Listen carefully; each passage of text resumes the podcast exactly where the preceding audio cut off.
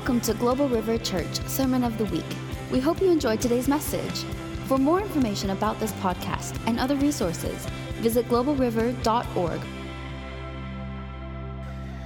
Well, praise God. How's everyone doing this morning? Thumbs up?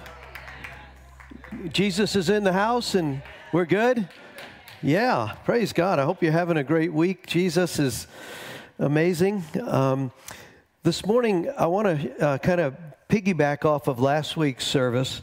Uh, the sermon I shared last week was, I no longer call you servants, I call you friends. And we looked at the transition of what, how does it transition? Why did it take three and a half years for the disciples who walked with him to transition from being servants, those who believed who he was, even the revelation of Peter where he declares you're the Messiah. Some say this about you.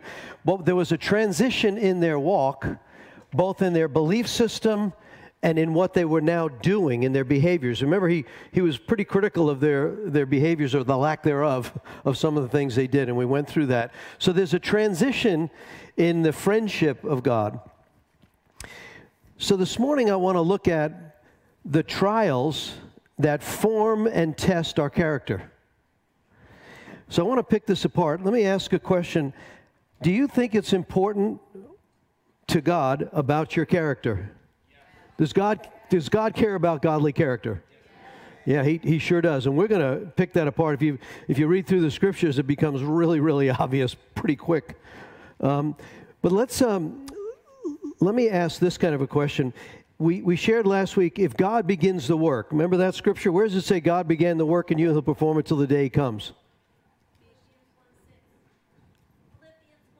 Philippians one six, right? And I, and I gave the analogy. I always like it. I start way over here as a pre-Christian, lost, hopeless, come to Christ, and all of a sudden he begins working. He who began the work, and all of a sudden he's working, sanctifying. I'm justified right there, but I'm being sanctified as I get washed by the word, as I'm choosing his, and he's correcting me, he's disciplining me, and as and I'm not done yet, but when I get all done, well, I'm headed toward the manger, praise the Lord.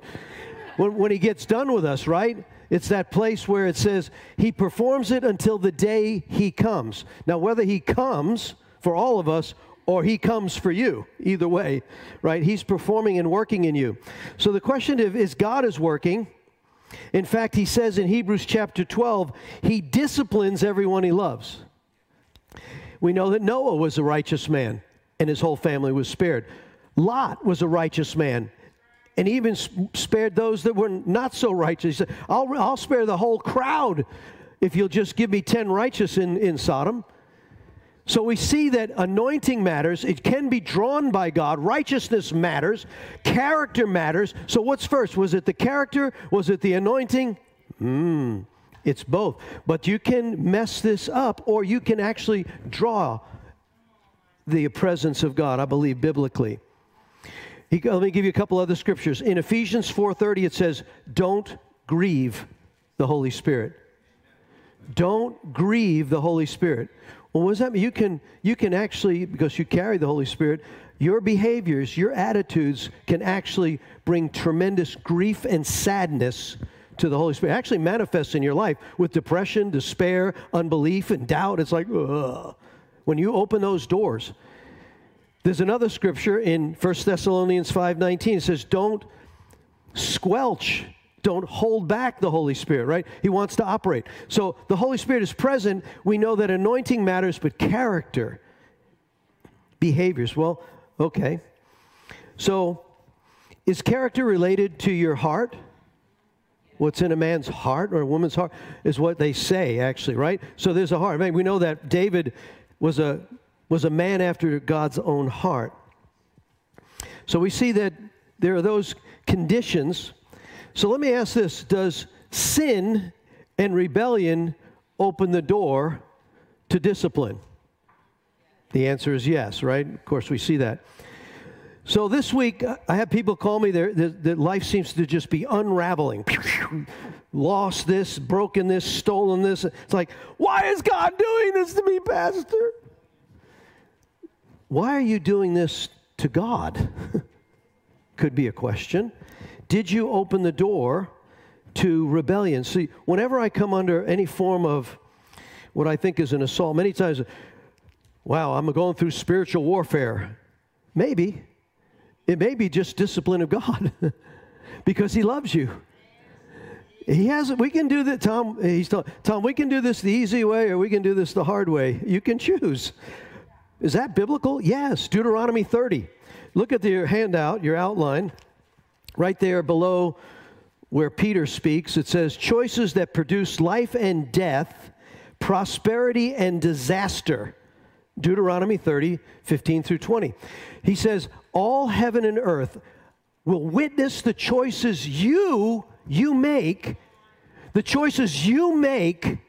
Heaven is witnessing. In fact, in Malachi chapter three, it says there's a scroll of remembrance that's written to those who love God and love to talk about. There's a record. We know that every jot, every tittle, every idle word, right?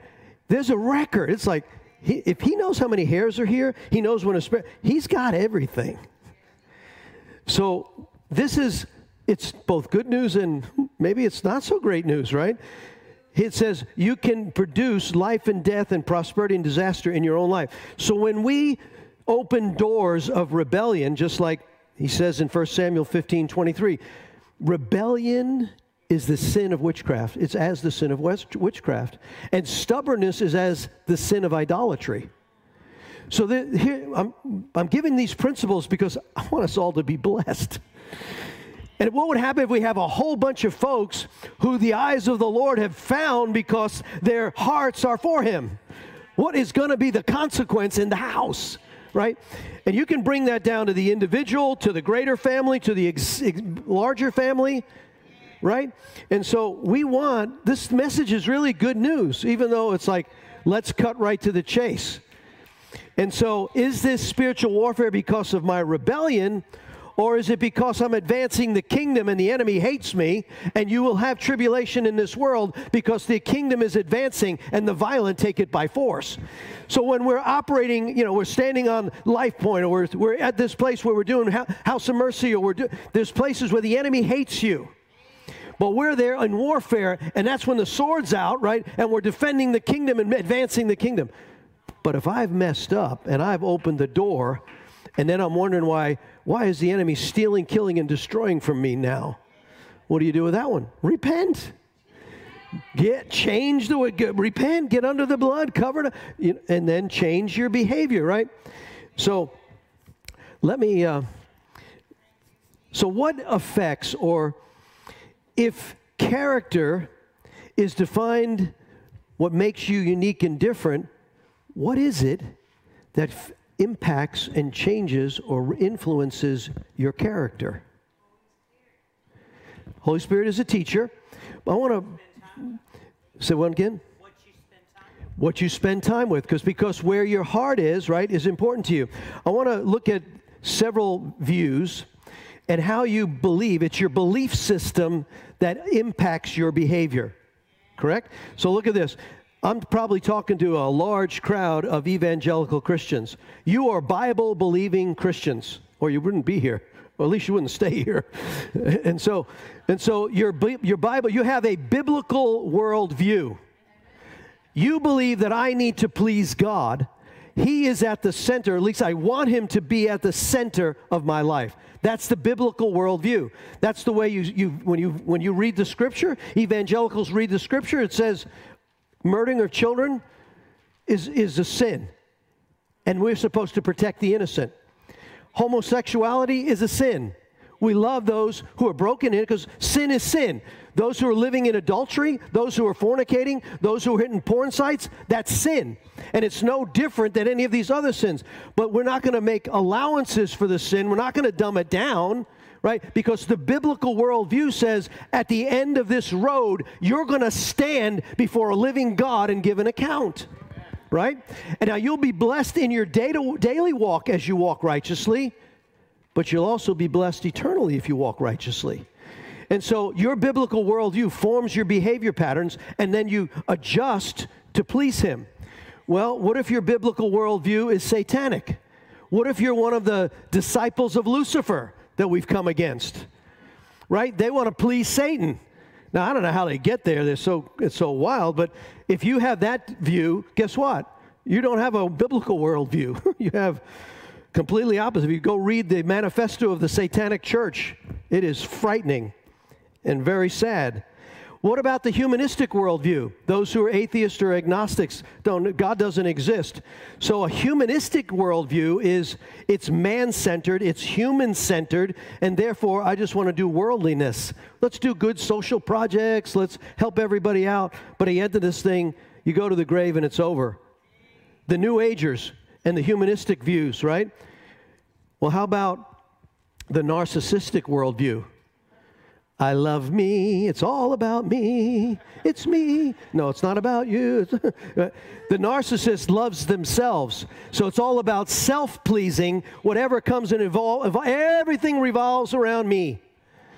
And so there is, depending on your worldview, it actually gives you the motivation to whom you're going to please.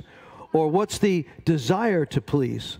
So becoming to that place of understanding your worldview is really important. That's why we continually emphasize, this is the word of truth. This is the way, the truth, and the life. No one comes to me except through the Father, right? And so that biblical worldview, it shapes us. It's unchanging. He's the same yesterday, today, and forever, right? All Scripture is given and is inspiration of God to correct us, right? Second Timothy three sixteen. Read this, and this, it actually starts to read you, and then you realize, ooh, I used to read that like, oh, my Lord, right? Being transformed by the renewing of your mind. Let your mind be renewed by the Word. Okay, so look at your outline. I want us to turn, if you will, to Second Peter. Just before Peter is martyred, he writes this letter. Second Peter in verse, in chapter one. Second Peter chapter one. Let's begin in verse three. This is written around A D sixty-five to sixty-eight, just before he is murdered by Nero. And he writes this as a, and, and you, if anybody had God working in him, right? I used this example last week of Peter. Peter was one of those that just needed a lot of work, just like me and many others. Right? So what does he say? Let's start this. Peter writes in verse three, according, King James says, according to his divine power. New Living Translation says, by his divine power, God has given us everything we need for living a godly life. Well, let's stop right there. The devil made me do it. I didn't have any choice. Oh, no. No, you, you went along with it. His divine power gives us everything we need for living a godly life. We have received all of his, this by coming to know him.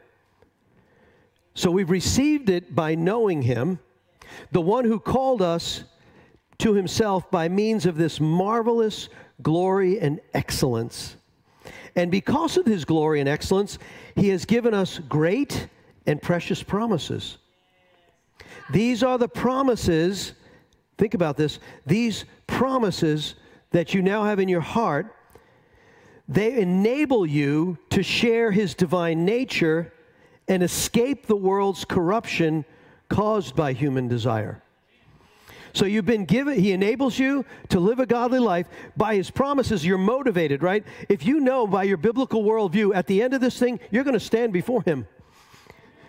So that fear and trembling is, he loves me, and he's a righteous God, and he's a good father, but at the same time, there's a judgment day coming, right? It is appointed unto man once to die, and then the judgment, right? So there's this place. Do you want to meet him with Jesus at your side as your lawyer who's paid the price, or do you want to meet him by yourself? No, no. That's why, ooh, glory to God. He's a high-paid lawyer. He did it. He paid the price, right? And now we pay the price because we, we surrender. I'm getting electrocuted right now. He likes that. And so he is. He's awesome. And so we let's read on. It says, he's enabled you in view of this, verse five, in view of what? All the promises, all the divine power, everything he's done, his glory, and his, in view of all this, in view of all this, make every effort to respond to God's promises. King James says, and besides this, what? Besides all the promises and the enablement, Give all diligence. What kind of diligence should I add? It starts out with, make every effort, supplement your faith. So this thing starts with faith. Jesus, you know my testimony. When I get saved, I've surrendered. Man, I don't know anything. I am a mess. My wife will testify. I was a mess. And yet the Lord kept working on me and working me. All the bumps and bruises and disciplining, still working on me. He's working. Even though I don't see him working, he's working, right? And so he's working. It gets to this place that says, make every effort to respond to the promises. Supplement that faith that started, he began the work in faith, with the generous provision of moral excellence.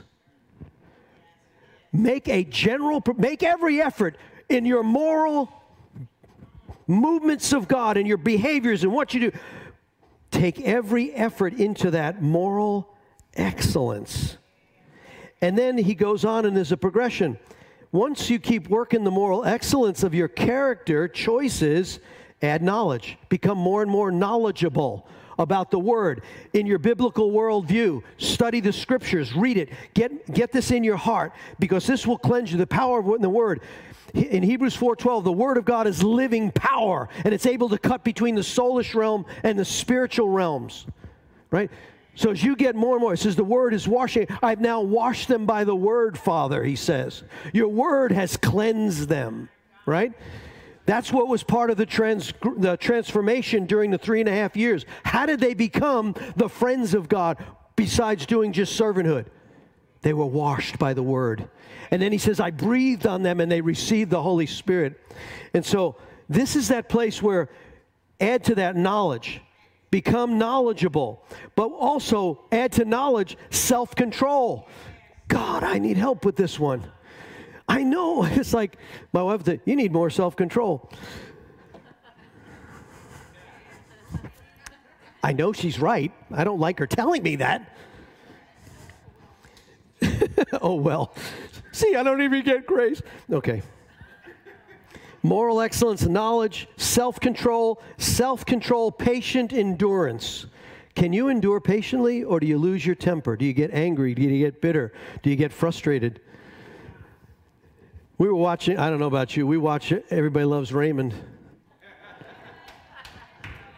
That show, my gosh, because there's so much real truth sometimes.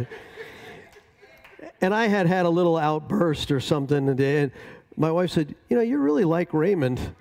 I said, I'm like, what? Yeah.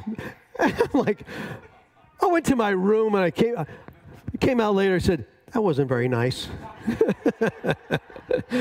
Go to your room. Anyway, it's like, I'm just being transparent. It's like, and you know what? When the Holy Spirit revealed, he goes, you really are like Raymond in a lot of ways. And I'm like, oh, Lord. Then, then who's like Marie and Deborah? Anyway, I'll just leave that there. Okay. Because I'm not going to be judgmental in any way. Okay. Patient endurance. Godliness, add to your patient endurance, godliness. To godliness, brotherly affection, and then love for everyone. Do you see the maturity of that walk in the characters? And so Peter, of all people, who was always suffered with hoof and mouth disease, right? He was always putting his foot in his mouth. And there were times when he was just getting out of the boat and walking with God. And, and then there was other times like, oh boy, Peter, right? And so Peter could write this because he lived it. And just before he died, he was imparting to us the revelation of truth. I have all these promises. That's why I left my fishing business, and I'm about ready to be martyred for the God that I love because I know him. I was there on the mountain, and I saw him with the Father. I saw him. You can't tell Peter it wasn't true. He had surrendered all at that place, and now he says, I want you all to be able to walk into that place yourself. And so when you look at the number, I've listed ten in the outline here. So who are some examples that are in Scripture of people who had started their journey had godly character and those who did not. And then what was the consequences? Because guess what? Your choices will produce curses or blessings, prosperity or disaster. That's what he said, right? If you walk, so we know, I've already shared with King Saul, he had everything and then lost it. David didn't have too much to begin with, the little shepherd boy on the outs, but guess what he did have? He had a heart after God. He would sit out there, he wrote the Psalms, and he would sing to God. He's out there guarding the sheep, right? Did you notice he wasn't a shepherd over goats? And yet, I was wondering, there's no goats in our manger. At our farm, we had goats. There, we don't have goats anymore, okay? They've all been taken care of. And so, why? Because there's sheep and there's goats. And this idea about trying to sing to goats, it, no, it's, it's sheep. And so David was out there singing to God and meditating and taking care of the sheep, fighting a bear or killing a lion, learning how to fight so he could take on his next assignment, which would be Goliath. Well, how about Jonathan? I shared this last week. Saul's oldest son, Jonathan, who was heir to the throne. But because of his covenant love and his understanding of the knowledge of God and the revelation of the anointing of God on David, he said, it's not me. In fact, I will be your armor bearer so that you can be the king. He actually goes against his father. Saul tries to kill his own son.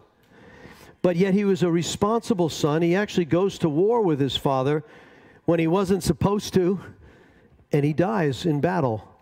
And you know the story at that point when Jennifer Costell came here, right, and they found one of the sons that was still alive, Jonathan's offspring, and brings him to the table.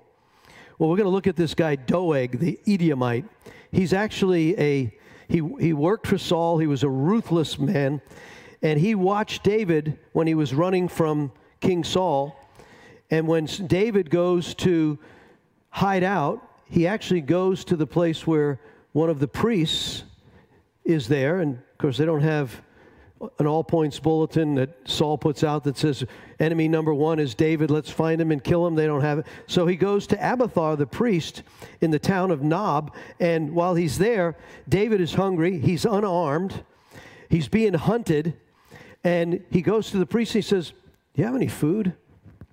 The priest says, we don't have any bread. All we have is the bread of the, the, the, the bread of the presence, the, the formal bread set aside in the altar.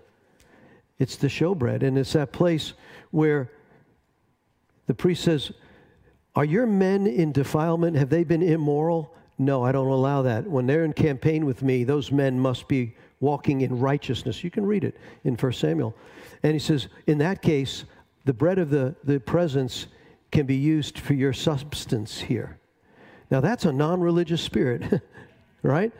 It's kind of like on the Sabbath where it was unlawful to, to do any harvesting, and yet David's disciples are hungry and they're picking wheat, and he says, you're violating the Sabbath. He says, I'm the Lord of the Sabbath.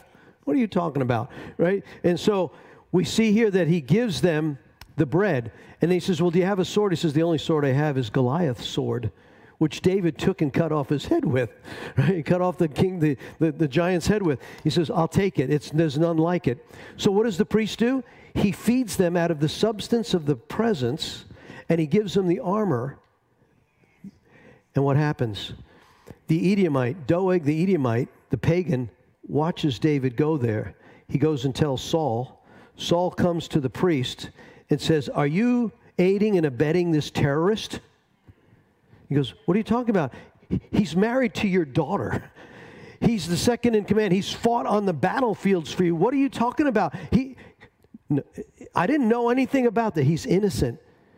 He, and Saul turns to his men, the Jewish men. He says, kill this priest and him, all of them. And they refuse. We're not touching God's anointed. Boy, there's a character. So then he turns to the pagan. He says, you do it. And the Doeg, the Edomite, comes out, kills eighty-five priests, even in their garments. And then he says, now go to their homes in their village and kill their entire families, all their children and their wives, wipe them all out. And that's what they do. That's what he does. We talk about the consequences of that sin, the innocent blood now. One son of Abiathar escapes, and that is a priest, and that is Ahimelech. So he escapes with the high priest's ephod. So he just so happens, he gets with David, and he's escaped. He's the only priest now dressed in the high priest's garment. He has all, he has the Thummim and the Urim. They, they use that for talking to God. Should I go and fight? Should I not? It was that Old Testament. Remember, they didn't have the Holy Spirit presence in them, indwelling. So there was that place. So having a priest who hears from God and asking God, you can see this in First Samuel, should I fight them or not? And, and the high priest Abiathar says, yes, you should. And so God, again, is able. Just like Pastor Willie said, it may look like things are really a mess. Trust him. So we look at the character of these different things. Nabal, let's, let's turn there. Turn with me to First Samuel, back around twenty-two, twenty-three. Let's go there. And we'll, you can, I would suggest you unpack this. I read this in detail this week several times, just trying to get down what is the godly character and the blessings that followed it, or the unrighteous character and the cost that happened as a result of unrighteous character. It'll do something. It'll, it'll, it'll motivate you in a way that just brings you deeper into that presence. So in um, First Samuel nineteen, Saul tries to kill David. His wife, Michal, Saul's daughter, saves David's life.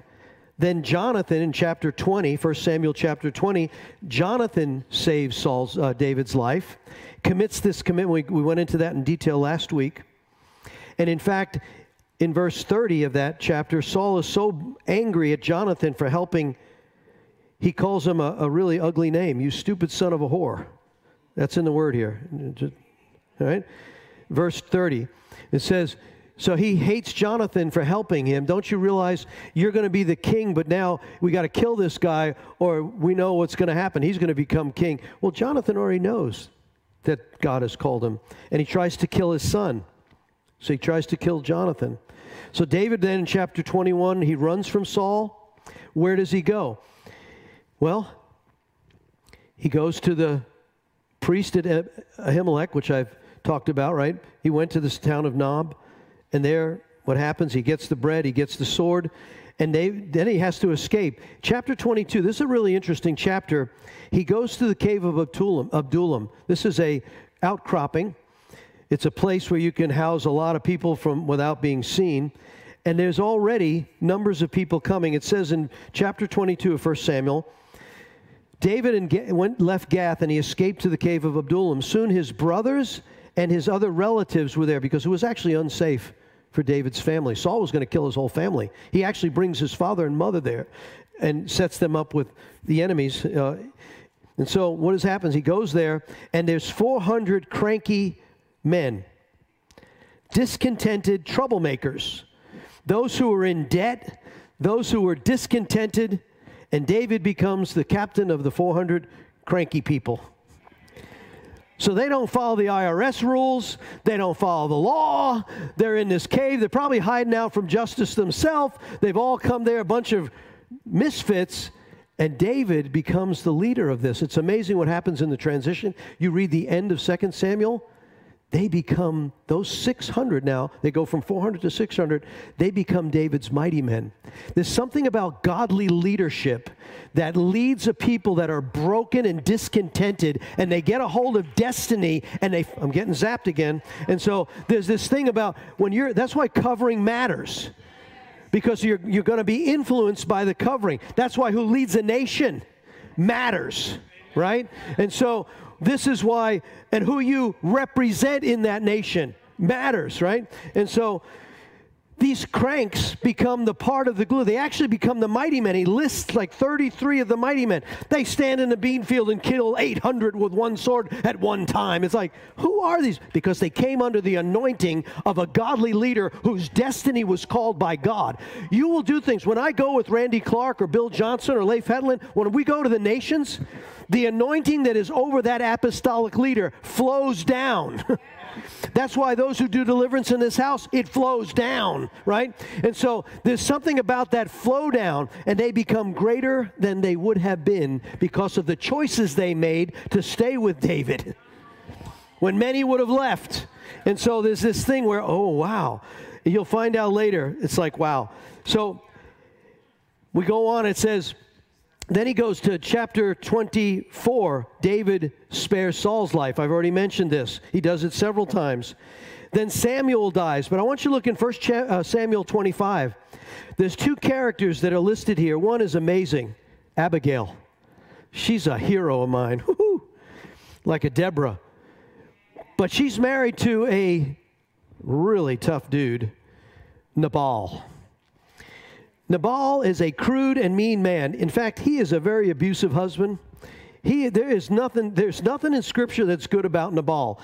In, if you look at that in verse two, it says, David moved to the wilderness area, and there was a wealthy man from my own who owned property near the town of Carmel. He had three thousand sheep, one thousand goats, and he was, their sheep were herding all the time and shearing all the time. The man's name was Nabal.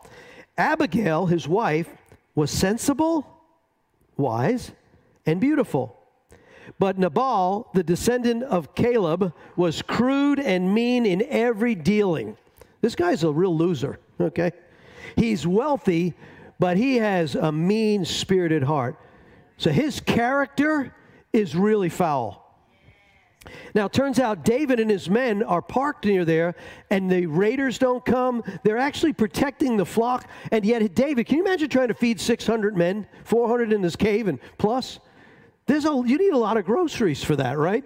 And so it doesn't say where the provision came from, but he, David refused to let them steal from Nabal, even though they were protecting his flock. And so what happens? He sends ten men. He goes, go to Nabal the shearing time. Can we have some of the sheep? And can we have? And Nabal gives them a hard time and says, I'm not giving you anything. You get nothing.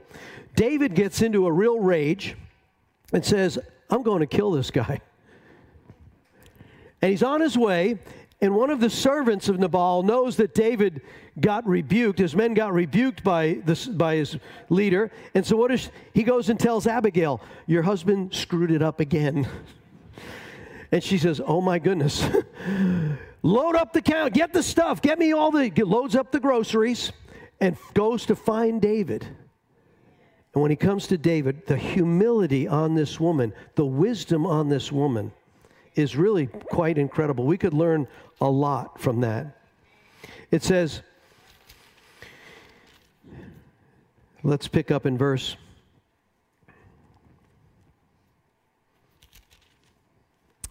Let's see. I like Yeah, in, Abigail intercedes for Nabal in verse twenty-three. So chapter twenty-five, verse twenty-three says, when Abigail saw David, so what she does is she loads up all the groceries and heads out, and Abigail gets to David and says in verse twenty-five, I know Nabal is a wicked and ill-tempered man. Please don't pay attention to him, David. He's a fool, just as his name suggests, but I never even saw the young man that you sent. Now my Lord, hear the humility here, as surely as the Lord lives and you yourself live, since the Lord has kept you from murdering and taking vengeance into your own hands, let your, all your enemies and those who try to harm you, as you be accursed as Nabal is cursed. Wow. And here's what I present to you, your servant. I have brought you and your young men. Please forgive me. I have off offended you in any way. She takes ownership. The Lord will surely reward you with lasting dynasty. There's a prophetic word. For you are fighting for the Lord's battles, and you have not done wrong throughout your entire life. So she's prophesying to him, right? So she takes this rage of the murdering spirit and anger that's on David and says, my Lord, don't mess this up. Your destiny is so much bigger than this. I know it. I see it here. And it turns David's heart. And so he says in verse thirty-three, thank God for your good sense. Bless you for keeping me from murder and from carrying out vengeance with my own hands. For I swear by the Lord God of Israel, who has kept me from hurting you, that if you had not hurried to meet me, not one of Nabal's men would still be alive tomorrow. David accepted the presents. Return home in peace. I have heard what you have said. I will not kill your husband. When Abigail arrived home, he found that Nabal was throwing a big party, celebrating like a king. He was very drunk. So he didn't, she didn't, she's a wise woman. She doesn't tell him in his drunken stupor, right? She waits till he sobers up in the morning. He was very drunk. She didn't tell him anything about the meeting with David until dawn of the next day. So now he's got a hangover, and he's hearing about David's going to do what? In the morning when Nabal was sober, his wife told him what had happened. As a result, Nabal has a stroke. You think God can handle stuff? He can handle it, right? Now, in a week later, he's dead. And so he has a stroke, he dies. When David hears that, what does he do? He sends, he sends for Abigail to come, and he marries her. He marries Abigail. He goes, and guess what? So she went from understanding the destiny on David's life to becoming very part of it, and, and, and give sons to David. So it's amazing how God, again, character matters. Character matters. It really does. We see that. All right, let me kind of circle in on this one. So we look at Abigail. We look at Nabal. We look at the priest Ahimelech, who's spared, who became the son of all the priests that were murdered. And then all the discontented men there, number nine. But I want you to see, I just listed, I could have listed so many. How about Peter? How about James? How about Paul, who was Saul? Remember Saul? He's religious, thinks he's doing the right thing. He's met on the road, and Jesus says to him, Saul, soon to be Paul, Saul, why are you coming against me? Why are you kicking against the goads? Why do you persecute me, Saul? Here's the religious man, thinking he's doing God's will, killed Stephen, arrests Christians of the way, and God says, now this guy's, he's got a religious spirit, he's zealous, but he's way off track. And then you know the story. He becomes Paul, who writes a lot of the New Testament. So he changed the way he, he repented. Well, it's one thing if you're blinded, sitting there for three days, blind, and wondering, oh boy, I'm, I'm done. And he says, no, I'll send a prophetic person to pray for you. You'll get baptized in the Holy Ghost, and the scales will fall off your eyes, and then I'll tell you what you're going to go through for me. And he does. And so we see that. How about Elizabeth, Zechariah, Rahab? I shared about Rahab last week. Mary Magdalene, the woman who they say was a prostitute who was demonized with seven demons. When we look at the character change of those who come to the biblical worldview and surrender to that place, God says, I can work with that. Right? Isn't there a commercial right now? It's the Spectrum. I, I can work with that. I don't know why that came. Anyway, God's working with you. He's all he's looking for is surrender. And when you realize there's such beauty in the surrender, if we would really get a hold of this, if we would just like, duh, if we would walk in these character choices, we would be blessed. And if we won't, you won't be blessed. So why do we keep making those choices that don't bring blessing? It's like, ah, man. Lord, help us. We need help. So, Lord, I just want to close with this two scriptures that talk about character. Turn with me to Romans five. In Romans five, Paul writes to the church at Rome, and when Daniel and Elisha did this, it was such a great study, the whole book of Romans. There's so many amazing truths out of here. In Romans chapter five, let's begin in verse three. we can, in other words, it's optional, we can rejoice when we run into problems and trials. You have a choice. For we know that they help us develop endurance. Why do I need endurance? God, I just want you to bless me. Been there. I've cried that one. And endurance develops strength of character, and character strengthens our confident hope of salvation. You ever met some of these old-time saints who've been through the spiritual wars? They carry the bruise and the scars. They say, they know some things. They know some things, Pastor. Yeah? Pastor, let me tell you. It's going to be all right, Pastor.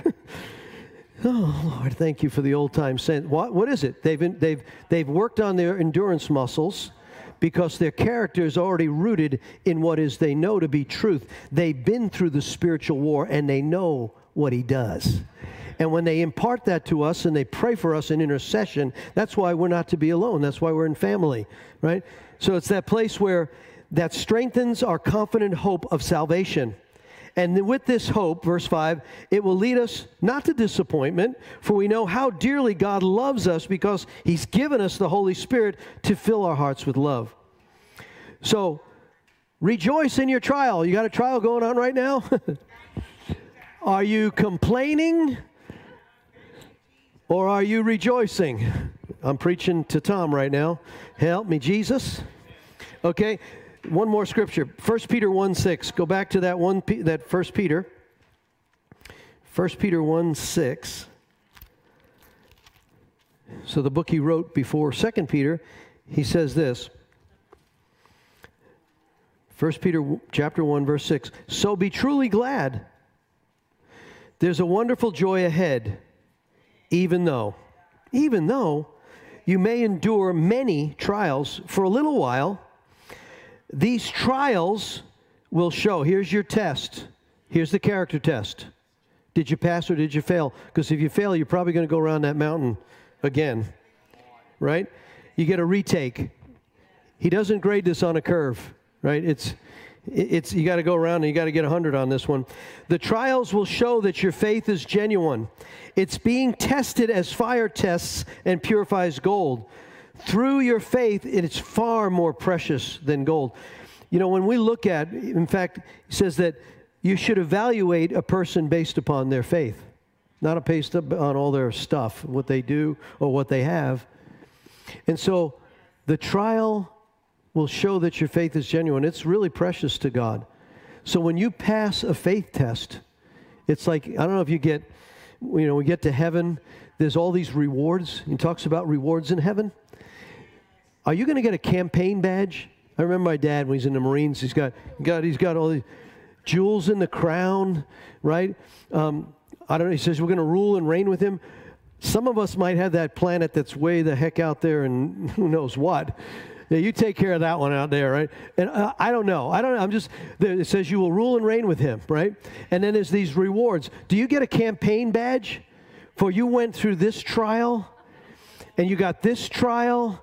And the Holy Spirit, when you stand before him, we ever see these generals that are wearing all this spaghetti on them, right? their, their hat's got spaghetti all over it and gold, and they got all, got so many things they're walking like this, right? Right? What is that? They've been through a lot. They've been through a lot. And so there's something about the spiritual war that we're in that he tests us and he forms us. So today's message, I'm going to finish here, is really this choice in this season. What a great time to set aside, Lord, I, I know that I've got some character flaws. I don't want to be like Raymond. I don't want to be like Raymond. When I watch it now, it's like, oh, Lord, I think, the, yeah. My wife doesn't like my theatrics, but I, I'm just telling you how he works with me. And so, and so, you could be like Raymond's dad. That's even worse. Oh, my Lord, that guy. Hallelujah. The, the reason it was such a successful show, there's so much truth in it, even though it's a satire on our self-centeredness, all the craziness of manipulation, control, judgments, and family drama. I mean, there's a lot of truth in there. Oh, Lord. Anyway, so let's uh, let's stand. I'm going to ask if uh, our worshipers could just come up and do a little bit of keys and...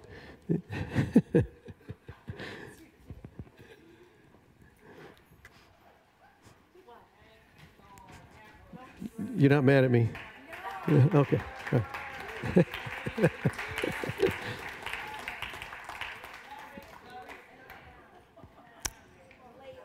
Later I'll be, yeah, no lunch. That's great. Oh, no, she's so awesome to me. I'm really, okay. So let's, um, let's just quiet for a moment and just close your eyes and what is it that the Holy Spirit wants you to glean from today? I know that He puts His finger on areas of our um, areas of our life that, one, he, he doesn't want you to be guilted or ashamed. That's never His desire. When He disciplines us, it's always for redemption to draw us in closer, right? And so if, if you're in rebellion and you know that that rebellion is coming to that place of where you're being disciplined, then just turn. Turn from the rebellion. So, Lord, I just pray right now, Father, as you speak to your hearts of your people, speak to the heart of your people, Lord. Thank you. Thank you, God, that you love us and that you gave us so many wonderful examples and bad examples in the Scriptures that teach us truth. And so, Lord, we want to be the mature ones, the, the ones who carry the campaign badges of faith-tested warriors. So we thank you, Lord. We thank you, Lord. I want to invite the ministry team, if you'll come. Those listening by live stream, let God do business with you this week. Maybe look at these scriptures that we've looked at in First Samuel twenty through twenty-seven. And God, I thank you that Lord, we lift up this week to you, God. I ask that you'd bring divine appointments. Lord, as we meet with our men's group and our women's group, the Christmas party, Wednesday night teaching, House of Mercy Thursday, our Spanish church meetings, God, I thank you. Our Wednesday intercession, Lord, we pray for this nation. We give you thanks this morning, God, for all that you're doing among us here. In Jesus' name. God bless you. Have a great week, everybody. Come for prayer.